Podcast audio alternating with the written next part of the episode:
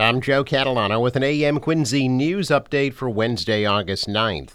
Massachusetts Department of Public Health has confirmed that West Nile virus has been detected in mosquitoes collected from Quincy. There has been one positive West Nile virus test identified from samples collected from July 6 through August 9th. City of Quincy risk level has been raised from low to moderate. To date, for 2023, the state has reported 23 West Nile virus positive mosquito samples from 12 counties. There have been no human cases reported. While West Nile can infect people of all ages, people over 50 are at higher risk for severe infection. West Nile is most commonly transmitted to humans by the bite of a mosquito infected with the virus. City of Quincy Health Department and the Mass Department of Public Health recommend the public continue to take action to avoid mosquito bites and reduce mosquito bites and reduce mosquito populations around their home.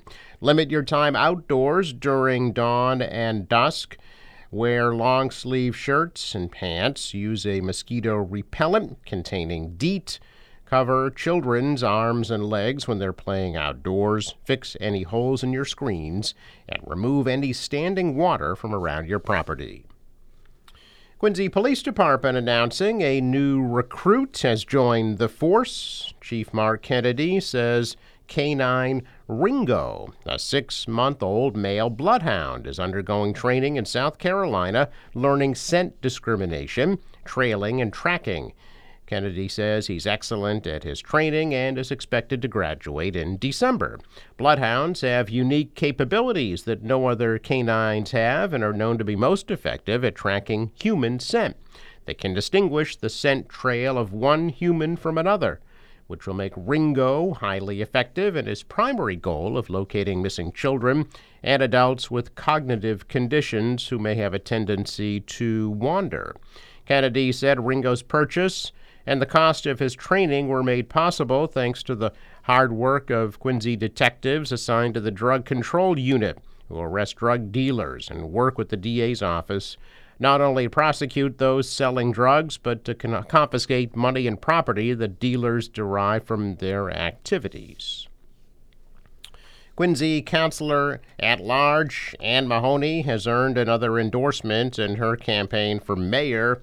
The Massachusetts Women's Political Caucus PAC is supporting Mahoney's bid to oust incumbent Mayor Thomas Koch in the November 7th election. The group says Mahoney is a proven leader with a strong track record representing their core values of representative governance, reproductive freedom, and civil rights for all. Mahoney has also been endorsed by the Quincy Education Association. She served 12 years on the Quincy School Committee. Mahoney is giving up the at-large council seat she's held for 5 years for a third run for mayor.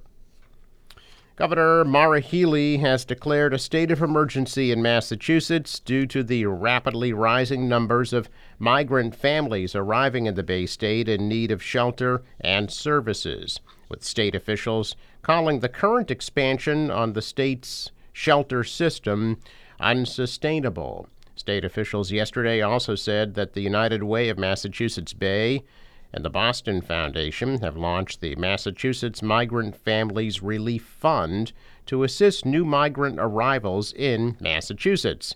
Healey's declaration serves as a notice to the federal government and the Commonwealth that the state shelter system is rapidly expanding capacity in an unsustainable manner and that further assistance is urgently needed. The demand for emergency shelter in Massachusetts has skyrocketed over the past year.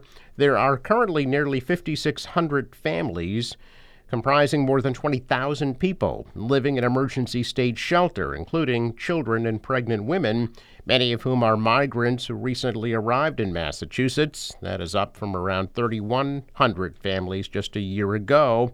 The figure is 80% higher than it was last year. Massachusetts spends about $45 million a month on emergency assistance for families.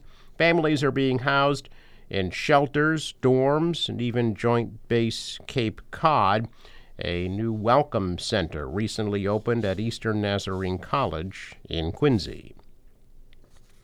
The former manager at the Brockton RMV has been sentenced in a scheme to give permits and driver's licenses to people who didn't actually pass the appropriate tests.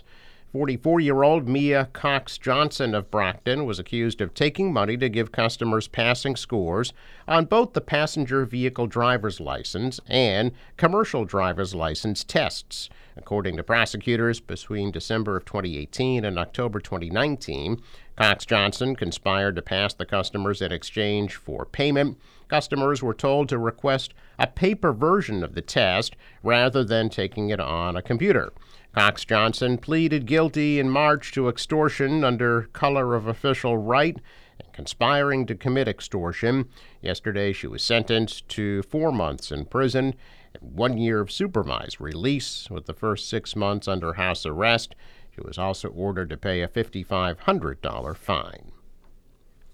A Florida-based real estate developer has again shrunk its proposed residential complex on the South Shore Plaza property in Braintree in an attempt to win approval. Zom Living is now pursuing a plan for a 290-unit apartment building on the mall's parking lot. The Braintree Planning Board was scheduled to review that revised proposal at their meeting last night. The chief executive of the largest bank operating in Massachusetts made almost $100 million less than the highest-paid CEO in the state in total compensation last year, but he still ranks among the top-paid bank CEOs in the country. And despite his company being headquartered in North Carolina, he resides in Massachusetts. Charlotte-based Bank of America is the largest in the state by mass deposits. The bank's CEO, Brian Moynihan, who lives in Wellesley, earned the largest total compensation by far out of the CEOs of the biggest banks operating the Bay State in 2022 at $30 million.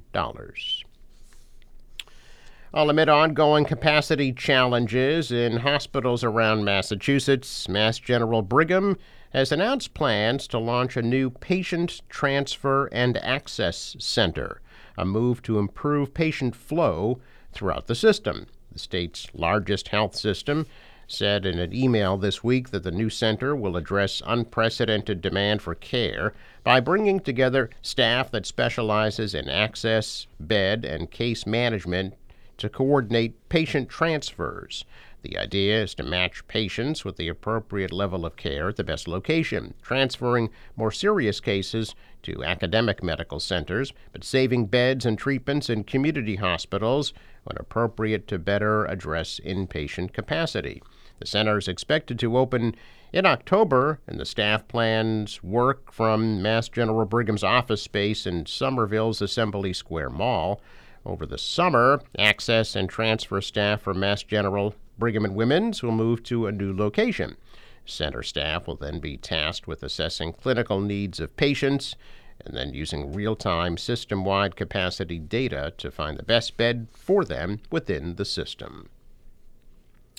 Well, besides flooding and tornadoes, yesterday's storm also brought sewage into the Charles River, causing authorities to issue a public health warning. The MWRA says there have two sewage discharges near the river, one of them just upstream from the Boston University Bridge. The agency is telling everyone to avoid contact with the water for the next 48 hours due to the increased health risks from bacteria. The overflow happens when a large storm overwhelms the sewage system. A check of business news this morning. Stocks pulled back. The Dow down 158. NASDAQ dropped 110. The S&P lost 19. Asian stocks also fell after worries about the U.S. banking system set off a decline on Wall Street amid concerns closer to home about Chinese economic growth. The dollar fell. The euro was up. Oil at $82 a barrel. Sports, Kansas City beat the Red Sox at Fenway 9-3 last night. They'll play again tonight at 7:10. Forecast from the National Weather Service today, turning mostly sunny and dry, or high of 82 degrees. Partly cloudy tonight, low of 64. Tomorrow, some hazy sunshine with some showers In the afternoon, a high of 84, maybe some storms tomorrow night, a low of 63. Friday, partly sunny, 80, partly sunny, 84 on Saturday. For the boater, waves about 2 feet, wind out of the west, 10 to 15, gusting to 20 knots, high tide 6:45 p.m. Sunrise 5:44, set 7:53. I'm Joe Catalano with an AM Quincy News update for Wednesday, August 9th.